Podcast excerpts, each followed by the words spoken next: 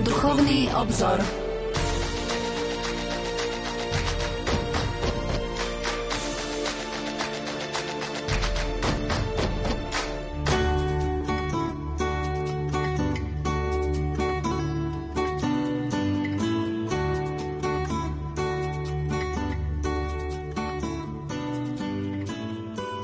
Ceremoniára pápeža svätého Jána Pavla II. a niekdajší majster liturgických slávení arcibiskup Piero Marini vo svojom dokumente o krížovej ceste píše Krížová cesta po latinsky Via Crucis alebo Via Dolorosa je kresťanským názvom pre pôvodnú cestu, ktorou kráčal Ježiš Kristus potom, ako ho Poncius Pilát odsúdil na smrť. Na tejto ceste si musel Ježiš sám niesť kríž, na ktorom bol ukrižovaný.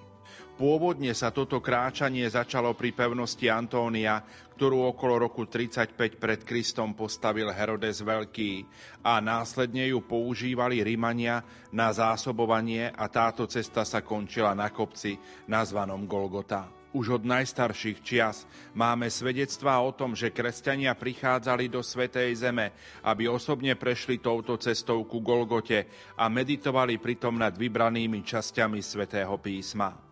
Archeologické vykopávky z obdobia ranej cirkvi poukazujú na živý kresťanský kult.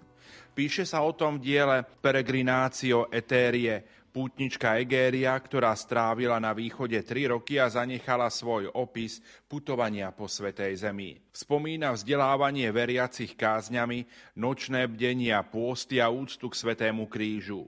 Už v tomto období bol v Jeruzaleme chrám Anastázis, potom malý kostol Ad Crucem a veľký chrám nazývaný Martírium, ktorý sa nachádzal na Golgote. V určitých dňoch ľudia putovali z chrámu Anastázis do Martíria. Istotne to ešte nemohlo byť to, čo dnes nazývame krížovou cestou, ale už samotný fakt procesie veriacich, spievajúcich žalmy a blízkosť miest Kristovho umúčenia sa môžu považovať za určitú praformu neskoršej krížovej cesty. Milí poslucháči, začína sa relácia Duchovný obzor. My stále prežívame pôstne obdobie, ktorého typickou pobožnosťou je práve krížová cesta. O jej vzniku, význame a správnom konaní sa chceme rozprávať s našimi liturgistami. Štefanom Fábrim, farárom farnosti žili na závodie a Petrom Staroštíkom, dekanom Banskobistrickej katedrály. Prajem vám požehnaný večer. Požehnaný pôstny večer všetkým. Ďakujem ti za pozvanie, otec Pavol, do tejto relácie a prajem tebe aj samozrejme otcovi Petrovi pekný útorkový večer a rovnako chcem pozdraviť aj všetkých poslucháčov, ktorí nás v tejto chvíľu počúvajú prostredníctvom nášho Radia Lumen. Na úvod moja otázka, v čom vás oslovuje tohtoročné pôstne obdobie? Podobné pôstne obdobie ako tohto roku sme prežívali už aj v Lani a myslím si, že naozaj je to taký zaujímavý čas, v ktorom prežívame pôst nielen po tej fyzickej stránke, nielen pôst očí a uší, ale častokrát aj naozaj taký pôst od rozličných takých našich tých sociálnych kontaktov, blízkosti. A možno práve toto je taká príležitosť, aby sme sa viac a užšie spojili s pánom, uvažovali nad jeho bolesťou, utrpením, nad jeho osamotenosťou, odlúčenosťou, ale zároveň aj sa sami usilovali nejako vniesť do všetkého toho, čo prežívame, kus Božej lásky a Božieho milosrdenstva. V tejto chvíli vlastne ani neviem povedať, čím by ma tohto ročné postné obdobie nejako zvláštne oslovovalo. Oslovuje ma každoročne, každé pôstne obdobie, pretože je to veľmi silný čas, e, ktorý samozrejme sa odráža nielen v tej túžbe e, po pokání, po, takej, e, po takom zintenzívnení duchovného života, ale vidieť to aj v liturgických textoch, či už v čítaniach, ktoré čítame v bohoslužbe slova, v textoch svätých homší, ale aj liturgie hodín. Je to veľmi silný čas. No, ten tohtoročný pôst je taký špecifický rovnako ako aj v Lani kedy ho prežívame bez e, účasti našich veriacich v chrámoch. Povedal by som, že tohto ročný pôst je skôr pre mňa taký smutný, taký, taký ťažký čas. Neviem, či je v niečom oslovujúci. Skôr ho prežívam tak viac tak bolesne. Zvykli sme prvú pieseň venovať. Koho by ste chceli tentokrát pozdraviť? Ja by som chcel pozdraviť všetkých poslucháčov Rádia Lumen, tí, ktorí sa s nami spájajú, ktorí nás počúvajú, ale zvlášť tých, ktorí sú chorí a nejakým spôsobom prežívajú bolesť a utrpenie. Touto piesňou rovnako ako otec Peter by som chcel pozdraviť všetkých, ktorí sa duchovne s nami spájajú na vlnách Rádia Lumen a pre ktorých je možno rovnako ako pre mňa tento čas taký, taký náročný práve vďaka tomu, čo všetko prežívame. Pokojný dobrý večer a ničím nerušené počúvanie vám zo štúdia Rádia Lumen Prajú. Majster zvuku Marek Rimovci, hudobná redaktorka Diana Rauchová a moderátor Pavol Jurčaga.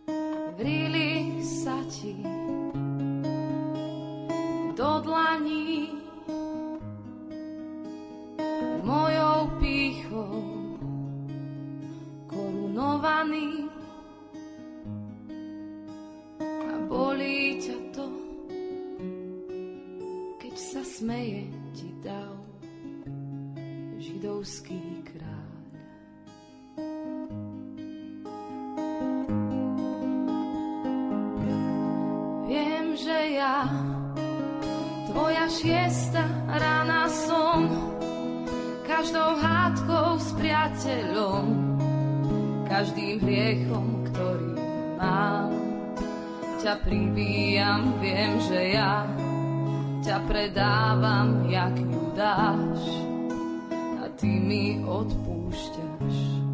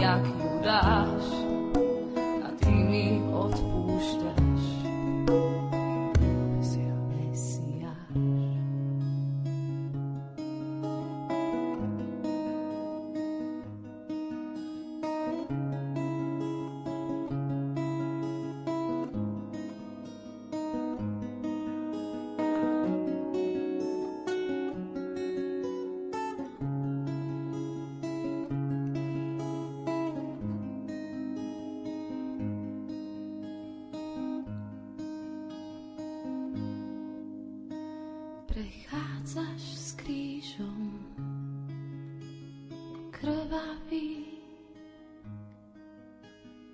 Pri mne si sa zastavil a tvoje telo celé trňové buduje všetko nové. Počúvate Rádio Lumen, počúvate reláciu Duchovný obzor. Naši liturgisti Peter Staroštík a Štefan Fábry sú hostiami dnešnej relácie. Reláciu sme začali textom arcibiskupa Piera Marínyho, ktorý opísal ranokresťanské korene, z ktorých táto pobožnosť vyrástla. A tak približte nám, čo sa dialo neskôr. Tak v skratke môžeme povedať, že korene pobožnosti krížovej cesty pramenia vlastne v takej prirodzenej túžbe kresťanov prejsť tiež tou cestou, ktorou kráčal náš Pán Ježiš Kristus s krížom na pleciach. Skôr ako bol ukrižovaný, eh, tak vlastne prežíval toto utrpenie a spritomňujú nám to vlastne biblické texty, ale zároveň aj taká tá túžba kresťanov, ktorí chceli prejsť tými miestami, ktoré sú posvetené krvou pána Ježiša. A čo je dôležité, a ako to aj zdôraznil arcibiskup Maríny, kresťania na tejto ceste vlastne meditovali nad vybranými textami svätého písma. Snáď si môžeme domyslieť, že to boli texty, ktoré sa týkali práve Ježišovho utrpenia a jeho cesty s krížom. A tak tým vlastne pádom sa pred nami otvára aj niekoľko takých dôležitých tém, ktorým by sme sa mohli venovať. A to je vlastne to, že čo sa o Ježišovej ceste s krížom píše vo Svetom písme, prečo kresťania považovali za dôležité touto cestou prechádzať a zároveň sa tak aj pozrieť na to, ako sa z tejto cesty v Jeruzaleme stala pobožnosť, ktorú konáme dnes v našich chrámoch, v našich kalváriách, alebo aj častokrát v modlitbe v súkromí. Takže tomu by sme sa chceli dnes trošku povenovať. Tak poďme postupne. Štefan, čo vieme o Ježišovej krížovej ceste zo svätého písma?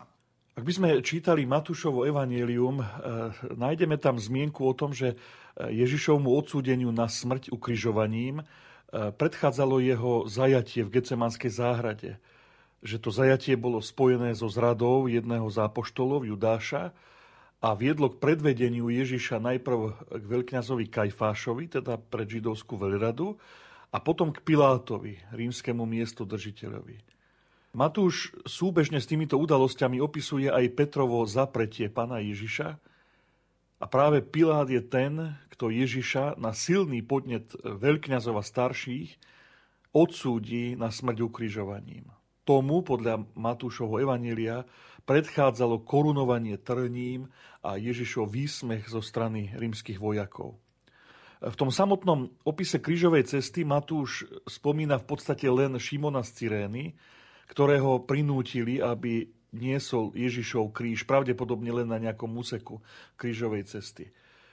Potom Matúš opisuje Ježišovo ukrižovanie, rúhanie tých, čo prechádzali okolo, a posmech jedného z dvoch zločincov, ktorí boli s Ježišom ukrižovaní a napokon približuje Ježišovu smrť a pochovanie, ktoré zabezpečil Jozef z Arimatei.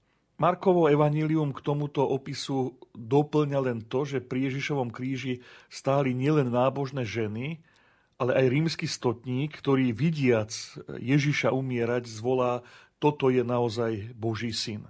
Evangelium svätého Lukáša podrobne popisuje, vlastne podobne ako Matúš, aj Ježišovu agóniu na Olivovej hore, ale pri samotnej krížovej ceste spomína aj jeruzalemské ženy, ktoré plačú nad Ježišom, a on sa k ním prihovorí a povie im, aby radšej plakali nad sebou a nad svojimi deťmi.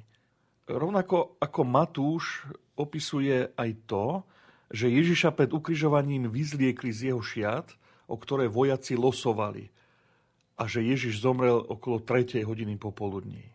Napokon svätý Ján vo svojom evaníliu zdôrazňuje, že Ježiš si sám niesol kríž a vyšiel na miesto, ktoré sa volá Lepka, po hebrejsky Golgota. Teda aj z tohto dedukujeme, že e, na, určitoj, na určitej časti krížovej cesty si Ježiš niesol kríž sám, ako to, ako to popisuje Ján, a potom pravdepodobne na istej časti mu pomohol práve Šimon z Cyreny, ako to zase uvádzajú e, synoptickí evanielisti. Svetý Ján doplňa detail o tom, že vojaci Ježišové šaty rozdelili na štyri časti, a losovali o spodný odev, ktorý bol nezošívaný a utkaný v jednom celku. No a potom medzi ženami stojacimi pri kríži výslovne spomína aj pannu Máriu, Ježišovu matku, a e, zachováva aj ten rozhovor Ježiša e, s Máriou. Ján ako jediný napokon spomína aj to, že jeden z rímskych vojakov, potom ako Ježiš zomrel, prebodol mu bok, z ktorého vyšla krv a voda. Vidíme teda, že kým o Ježišovej zrade, odsúdení, ale aj smrti, pochovania z mŕtvych vstaní nám evangelisti zachovali relatívne dosť správ, O krížovej ceste je to doslova len, len pár slov a práve to dalo potom priestor tomu, aby, aby ako si tie prázdne miesta doplnila práve kresťanská tradícia, ktorá určite má svoj význam a má aj svoju vzácnú, určite aj historickú hodnotu.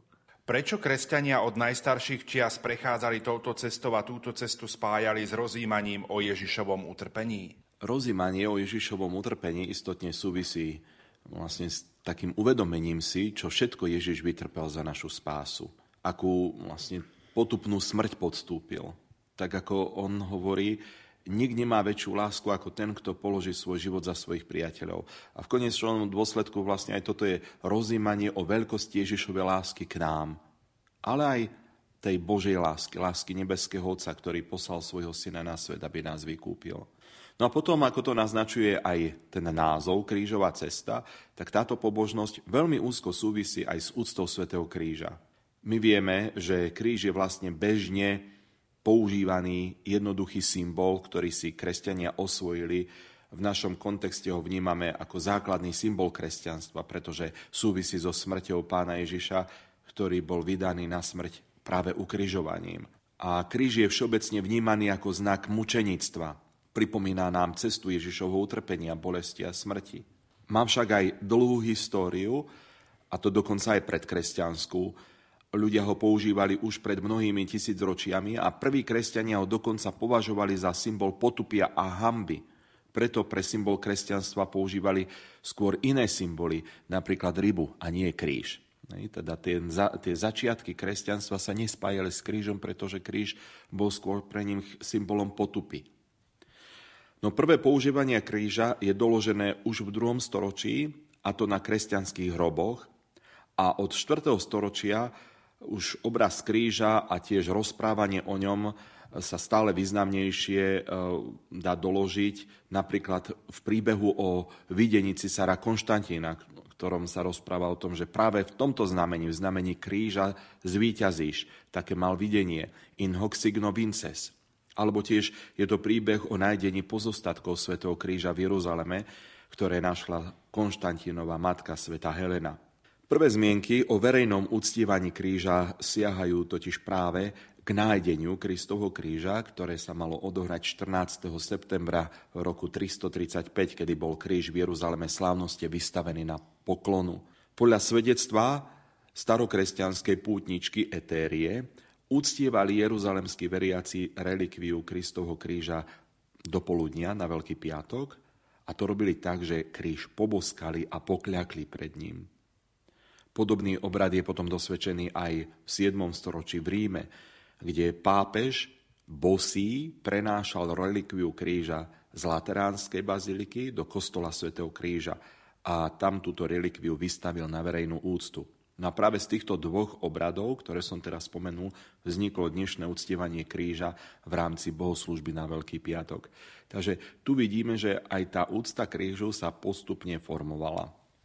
No a ako sa z tejto úcty svätého kríža, ktorá sa rozšírila do celej cirkvi, stala pobožnosť krížovej cesty? Veď tá stále bola v Jeruzaleme a v podstate je aj dodnes. Áno, cesta, ktorou Ježiš niesol kríž na svojich pleciach od nádvoria Piláta, ktoré sa volá Litostrotus až povrch Golgoty, je dodnes zachovaná v Jeruzaleme. Je to dnes v podstate jedna z ulic tohto mesta, ktorá aj nesie takýto názov, Via Dolorosa, cesta utrpenia alebo cesta kríža, my to tak prekladáme.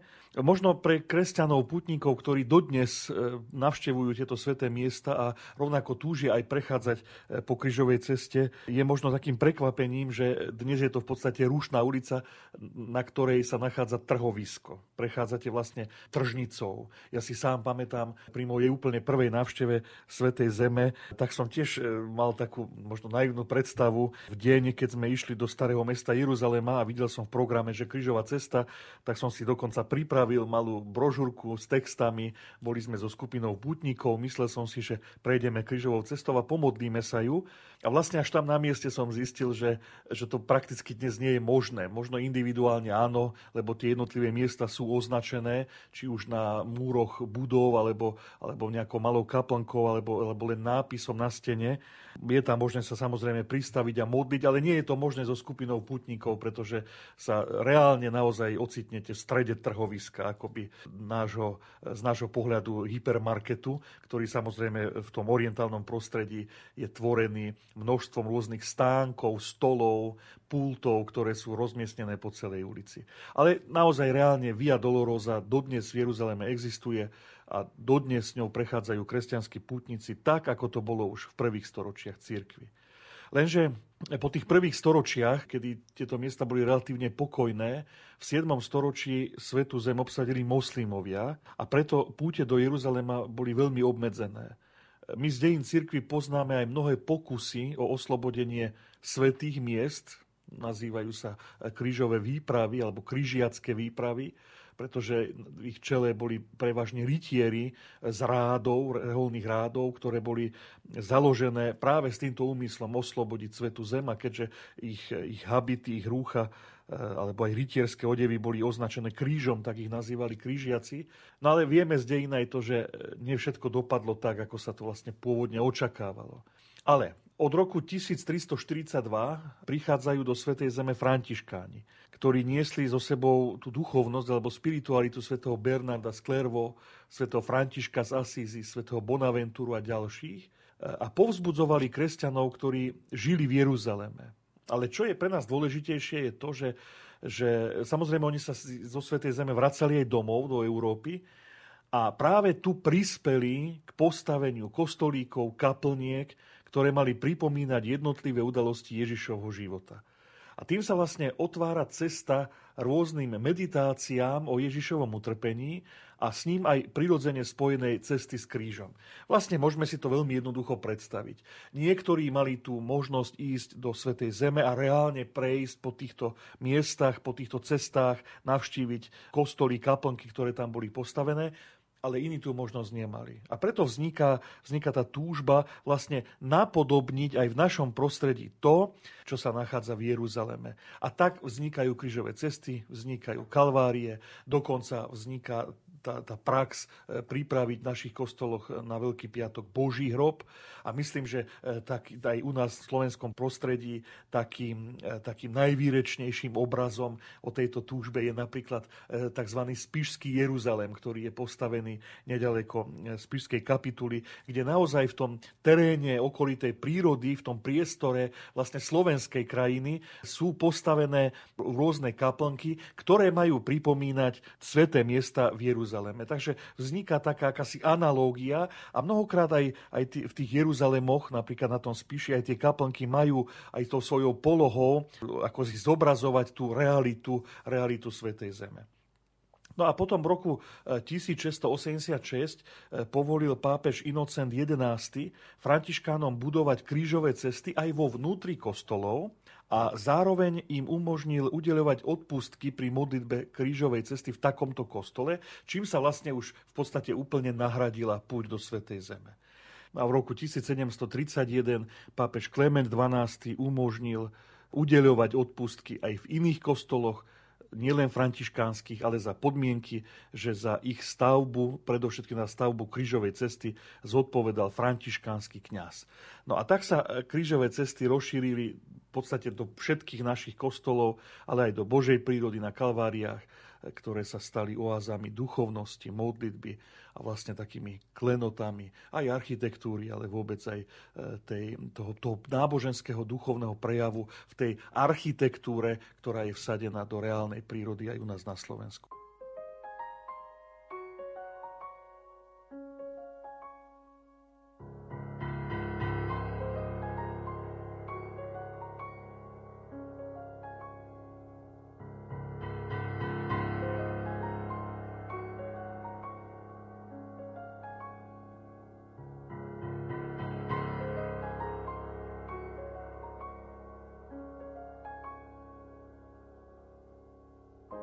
Sliety krvavým potom naťahujem ruku, že ti ho zotriem z čela. Súval si o krok sa cedrom za potok, nechceš ma bližšie. Nikdy som viacej nelačnela byť s tebou. A predsa neviem, ako ďalej, cestou príliš premenenou. Thank you.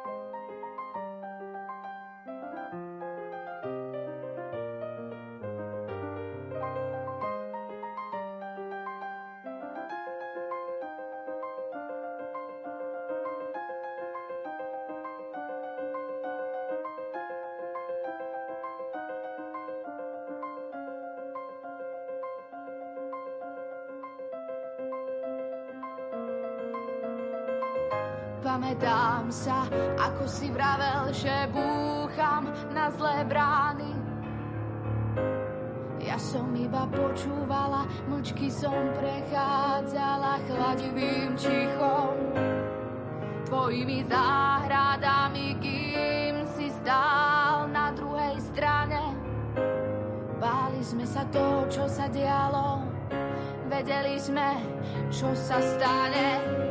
Opäť s tej krvou skropil zo smenutú zem. Ako ti to všetko len vypoviem. Pália ma naše srdcia v dlani, keď žijem tvoje Getsemany. Nahý až na samotu svoj pucňaty, kráčaš a svoju náruč roztváraš. Smiešne, že nič až tak neláka,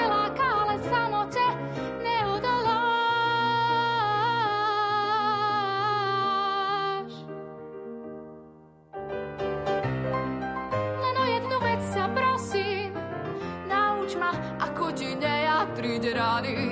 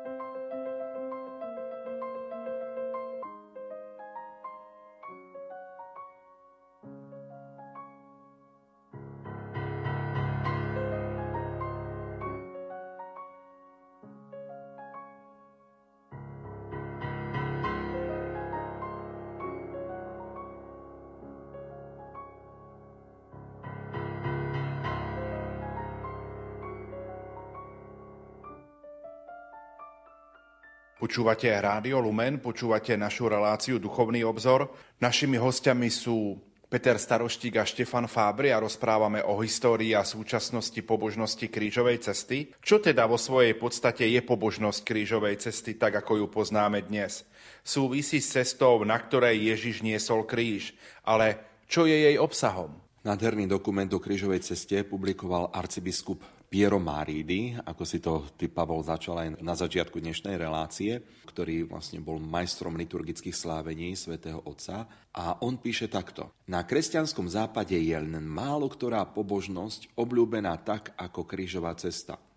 Pobožnosť, ktorá nám pripomína poslednú etapu cesty, po ktorej kráčal Ježiš svojim pozemským životom, začínajúc okamihom, kedy so svojimi učeníkmi, potom ako zaspievali žalmy, odišli na Olivovú horu, až kým nebol zajatý a odvedený na miesto, ktoré sa volá Golgota Lepka, ukrižovaný a pochovaný v nedalekej záhrade do nového hrobu vytesaného do kameňa.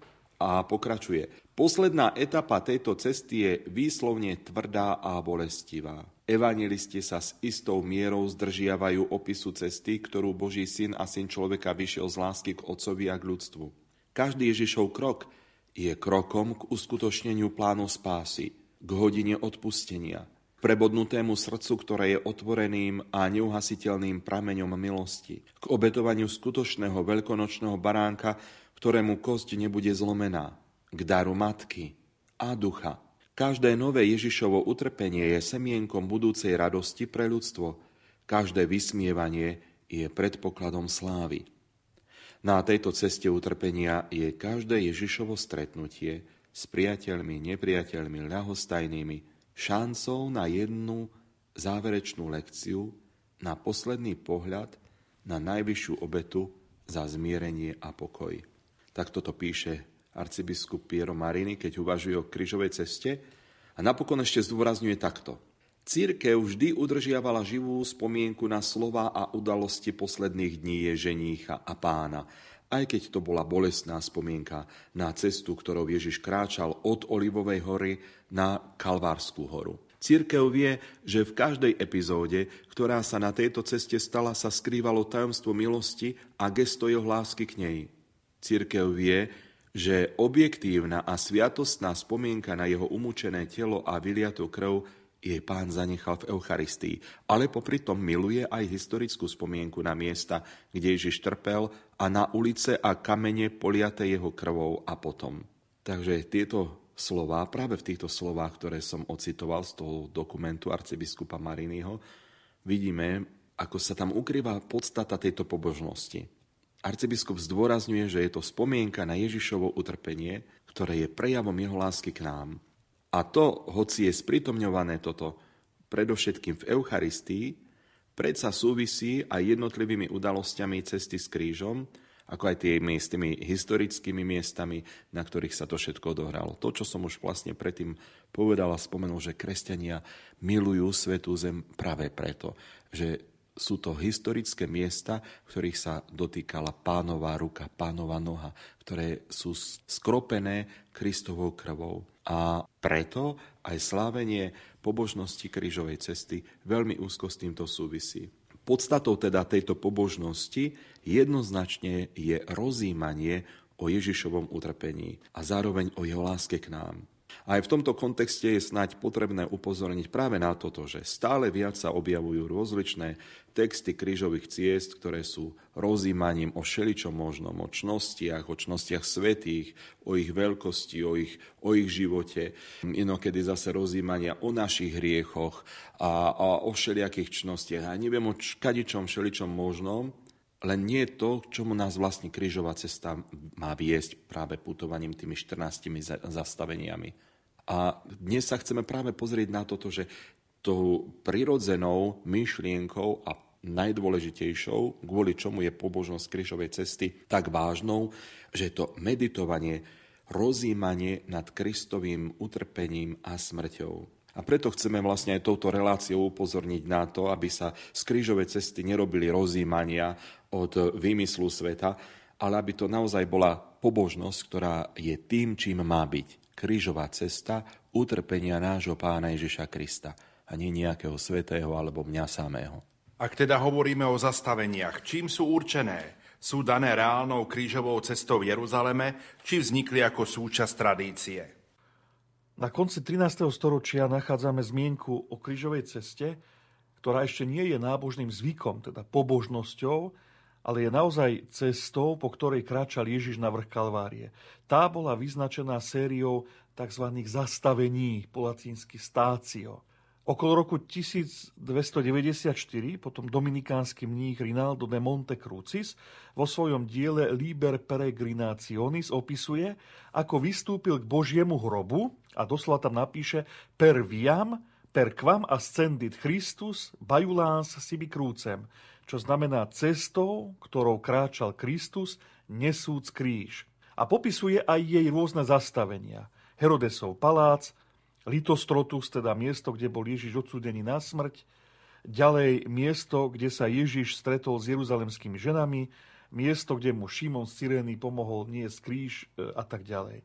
Na pozadí tejto úcty Ježišovho umúčenia a cesty, ktorou kráčal na horu Kalvárie, sa krížová cesta ako pobožnosť, ako ju poznáme dnes, zrodila priamo z akéhosi splinutia troch rôznych pobožností, ktoré sa šírili hlavne v Nemecku a v Holandsku od 15. storočia. No a čo to bolo?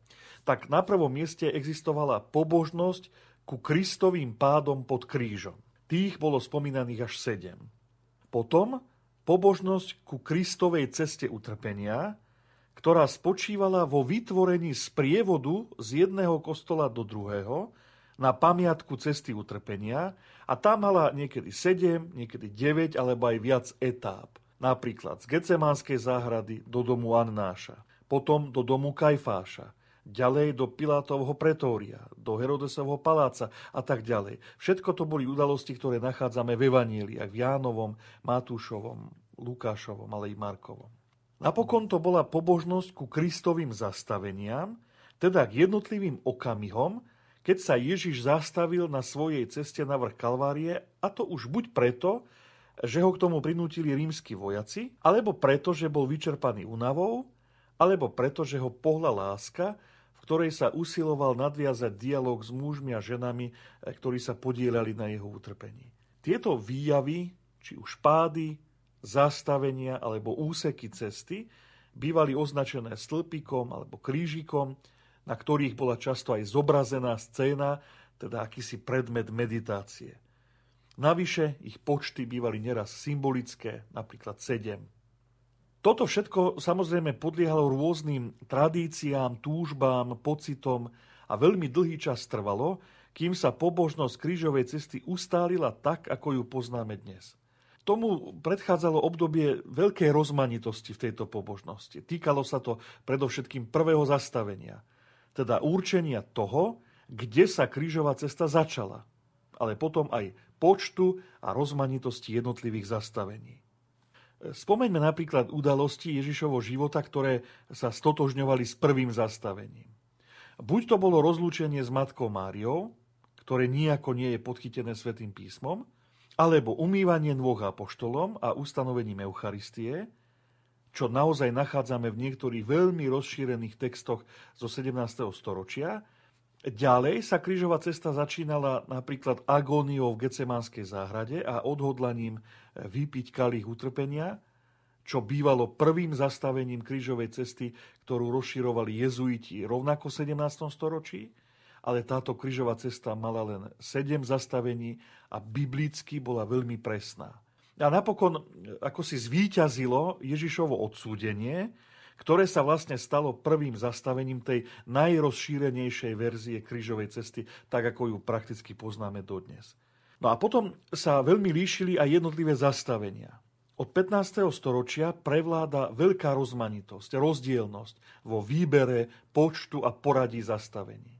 Niektoré krížové cesty zahraňali napríklad také zastavenia ako zajatie Ježiša, Petrovo zapretie, bičovanie pri stĺpe, rúhanie a obvinenia v dome Kajfáša, výsmech z Ježiša, ktorý bol oblečený do bielých šiat. A čo je zaujímavé, tak napríklad dnes ani jediné z týchto zastavení nenachádzame v tej tradičnej krížovej ceste tak, ako ju poznáme. Tradičná forma. A tá teda vznikla kedy a kde? Krížová cesta, ako ju poznáme dnes, s jej tradičnými 14 zastaveniami, umiestnenými v kostoloch alebo na kalváriách v tom pravidelnom rozostupe, je zaznamenaná v Španielsku v prvej polovici 17. storočia, najmä vo františkanských komunitách. No a potom z Pirenejského poloostrova sa rozšírila najskôr na Sardíniu, v tom čase pod nadvládou ešte španielskej koruny a potom do Talianska tu našla presvedčeného a horlivého apoštola vo svetom Leonardovi Sport Maurice, brata Minoritu a neunavného misionára. On osobne postavil viac ako 570 krížových ciest, vrátane slávnej Via Crucis vo vnútri rímskeho kolosea, a to práve na žiadosť pápeža Benedikta XIV. Dokončená bola 27. decembra 1750 na pamiatku svätého roka. A neskôr sa prakticky takáto krížová cesta rozšírila do celého katolického sveta.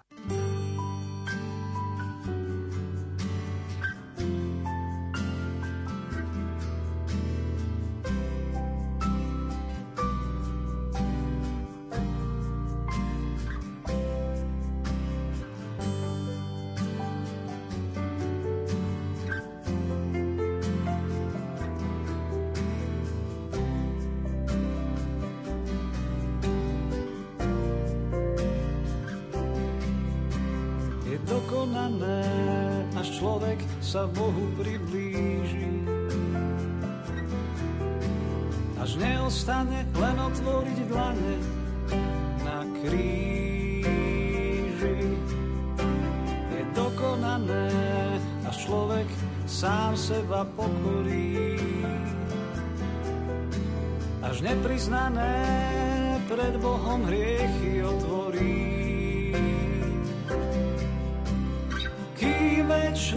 Sa nestane, musí skončiť časné.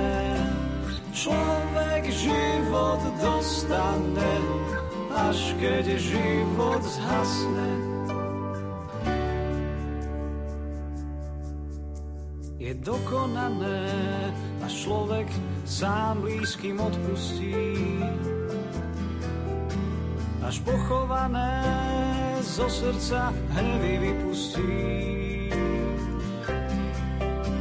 Je dokonané, až človek sám seba pokorí.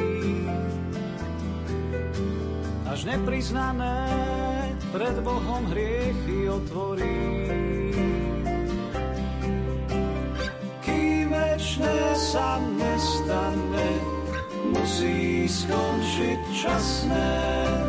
Človek život dostane, až keď život zhasne. Kým večné sa nestane, musí skončiť časné. Človek život dostane, až keď život zhasne.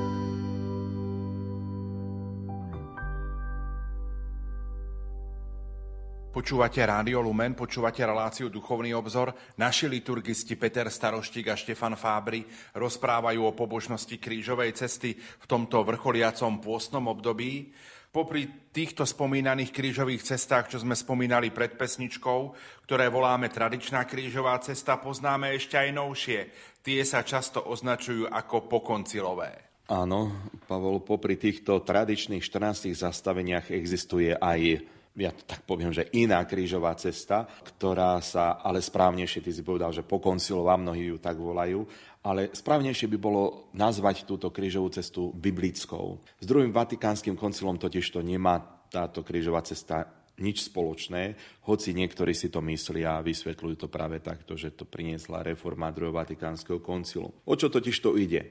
Vieme, že vždy večer na Veľký piatok chodíva pápež na krížovú cestu do Kolosea a mnohí ju zvykneme aj sledovať prostredníctvom televízie a práve takto sa k Svetému Otcovi pripája v tejto modlitbe množstvo kresťanov po celom svete. No a v roku 1991 použil pápež teraz už svätý Jan Pavol II, pri takejto veľkopiatkovej krížovej ceste v Koloseu novú podobu krížovej cesty, ktorá bola zameraná výlučne na tie udalosti Ježišovho utrpenia, ktoré sa spomínajú vo Svetom písme. Pretože niektoré zastavenia, samozrejme to vieme, že z tej tradičnej verzie sa v textoch Evanielii nespomínajú porovnaní s tými tradičnými textami teda predstavovala táto biblická krížová cesta, ktorú pápež Jan Pavol II v Koloseu slávil v 91. určité varianty v obsahu zastavení priniesla. A tak z hľadiska histórie tieto varianty, môžeme povedať, že naozaj nie sú nové, ale jednoducho sú také znovu objavené. Táto biblická krížová cesta teda vynecháva niektoré stanice, tie zastavenia, ktoré nemajú presný záznam v textoch Evanielí, ako napríklad tri pánové pády. To máme tretie, siedme a deviate zastavenie. Alebo tiež sa nespomína v Evanieliách Ježišovo stretnutie s jeho matkou. To máme zase štvrté zastavenie, alebo tiež stretnutie s Veronikou, ako je šiesté zastavenie. Sú to skôr zastavenia, ktoré vychádzajú z tradície. Namiesto toho sa doplnili zastavenia, ako je Ježišova agónia v Olivovej záhrade, to máme prvé zastavenie, alebo nespravodlivý rozsudok vynesený Pilátom, to je zase piaté zastavenie. Takisto prísľub raja prekajúceho zločinca v 11. zastavení, alebo tiež prítomnosť matky a učeníka pri kríži v 13. zastavení. Takže je zrejme, že tieto udalosti majú veľmi veľký spásonosný a teologický význam pre tú drámu Kristovho umúčenia tá dráma je tam naozaj všade prítomná a každý vedome alebo nevedome hrá svoju úlohu. A čo je možno zaujímavé, ani tento návrh krížovej cesty nebol tiež úplne nový, pretože sa poprvýkrát objavil v malej príručke Libro del Pellegrino, ktorú pripravil ústredný výbor pre Svetý rok 1970 pre, pre pútnikov, ktorí prichádzali vtedy do Ríma.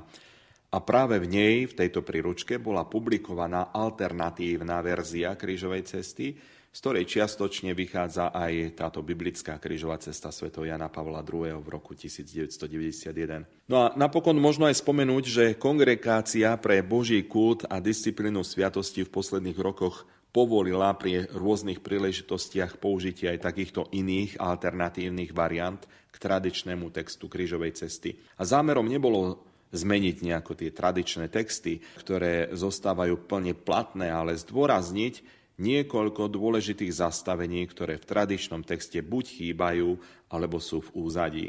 No a to skutočne len zdôrazňuje mimoriadne bohatstvo tejto nádhernej pobožnosti krížovej cesty, ktoré nikdy nemôže úplne vyjadriť žiadny súbor zastavení, či ich je 14, alebo by ich bolo niekoľko viacej. Táto biblická krížová cesta, a zdôrazňuje to arcibiskup Piero Marini, osvetľuje tragickú úlohu rôznych zúčastnených postav a boj medzi svetlom a tmou, medzi pravdou a lžou, ktoré tieto postavy stelesňujú. Všetci sa podielajú na tajomstve umúčenia, zaujímajú postoj pre alebo proti Ježišovi. Sú znamením odporu a tým odhaľujú svoje skryté myšlienky týkajúce sa Krista. Pri pobožnosti krížovej cesty sa každý z nás pripája k Ježišovmu utrpeniu. Ako Peter plačeme nad spáchanými hriechmi, ako kajúci zločinec Otvárame svoje srdcia pre vieru v Ježiša, trpiaceho Mesiáša.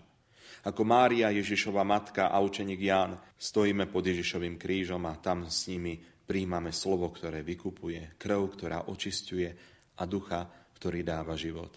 A tak naozaj aj biblická krížová cesta môže byť pre nás takým veľkým zdrojom inšpirácie pre meditáciu.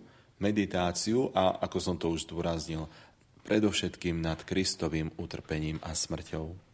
Na záver sa opýtam, krížová cesta je tzv. ľudová pobožnosť, spomína sa aj v niektorých oficiálnych dokumentoch cirkvy?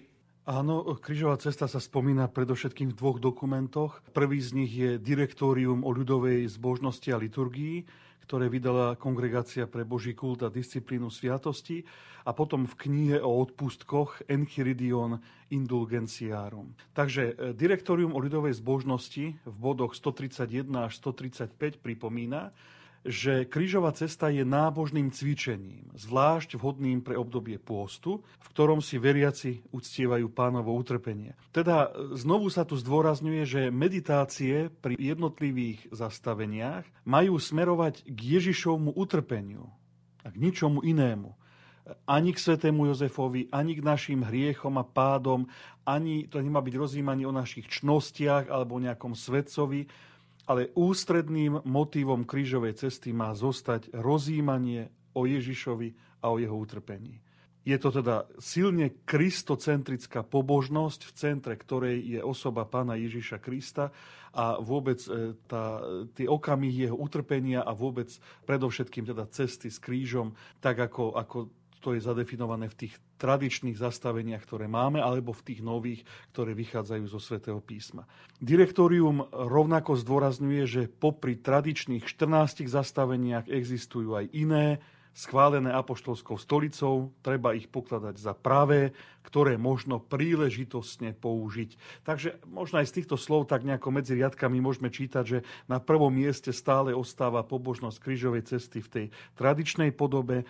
Ak to okolnosti nejako vyžadujú, alebo je to vhodné, pastoračne užitočné, príležitostne možno použiť aj iné, ktoré sú schválené Svetou stolicou.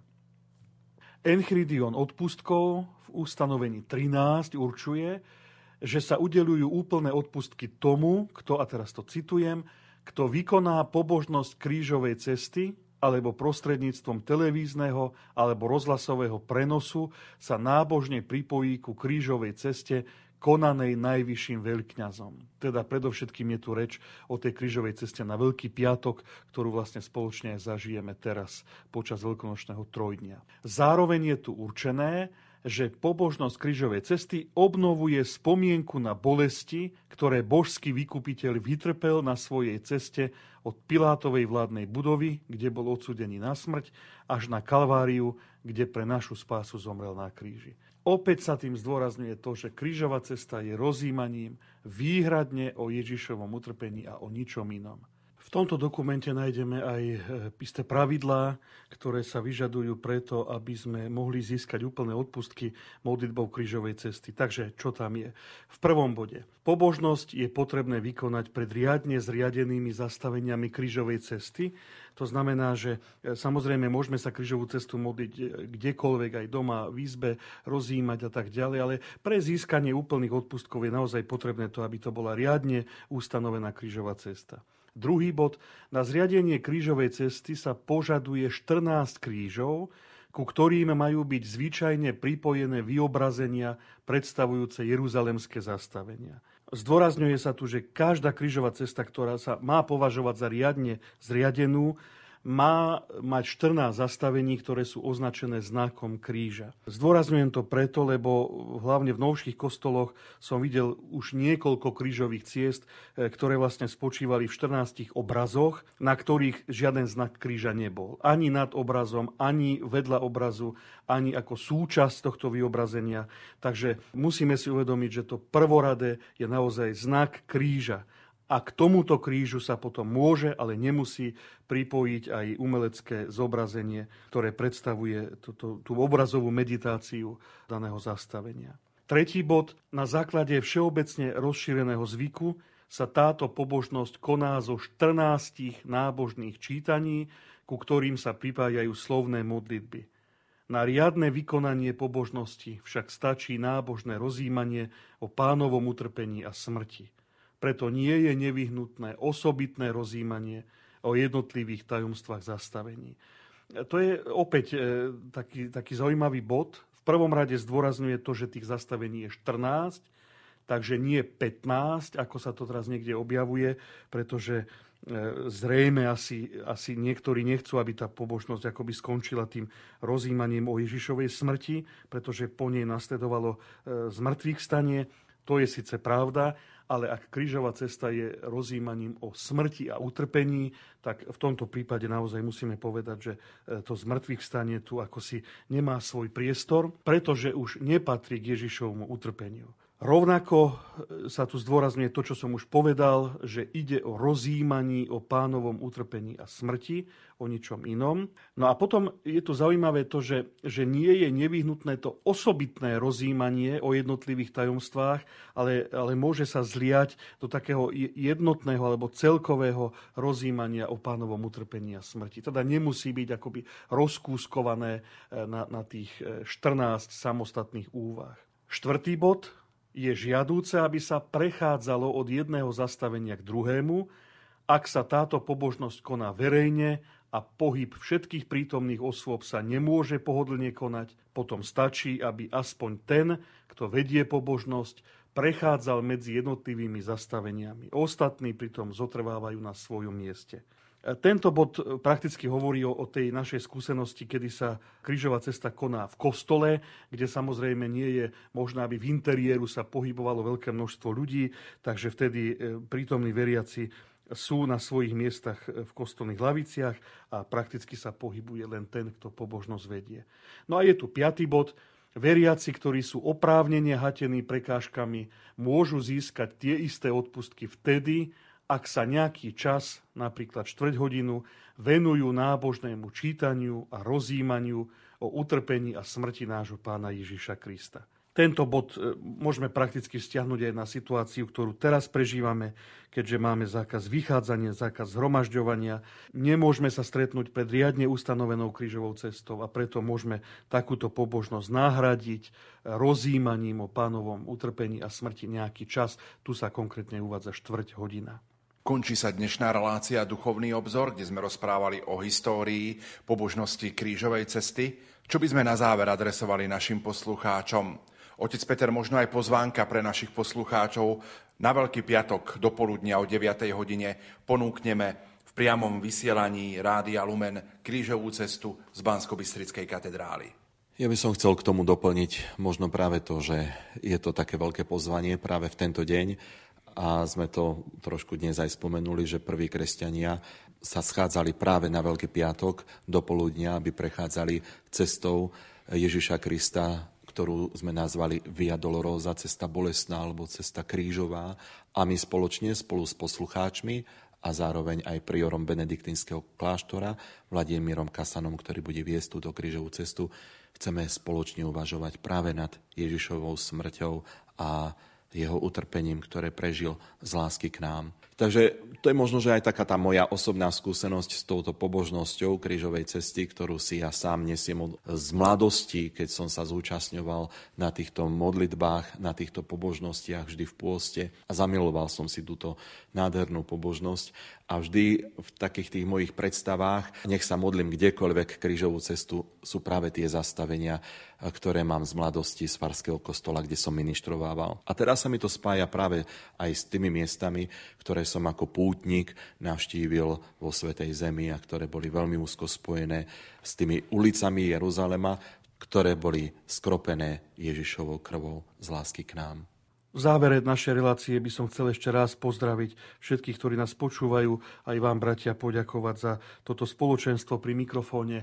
Touto reláciou sme chceli prispieť aj k tomu, aby sme sa všetci túto pobožnosť modlili tak ako si hĺbšie, uvedomelejšie, aby sme jej rozumeli, aby sme vedeli, čo je jej podstatou, aby sme teda boli disponovaní pre získanie milosti, ktoré nám cez ňu Boh dáva. Všetkým chcem popriať požehnaný čas pôstneho obdobia, potom naozaj také, také, také milosti plné veľkonočné sviatky, ktoré sú spojené s našim kresťanským slávením, udalosti Ježišovho utrpenia, smrti a zmrtvých vstania. Opäť no, uvidíme, ako to všetko bude, čo nás ešte čaká. Každopádne nech je to čas milostivý a požehnaný. Všetkým prajem pekný večer a dobrú noc.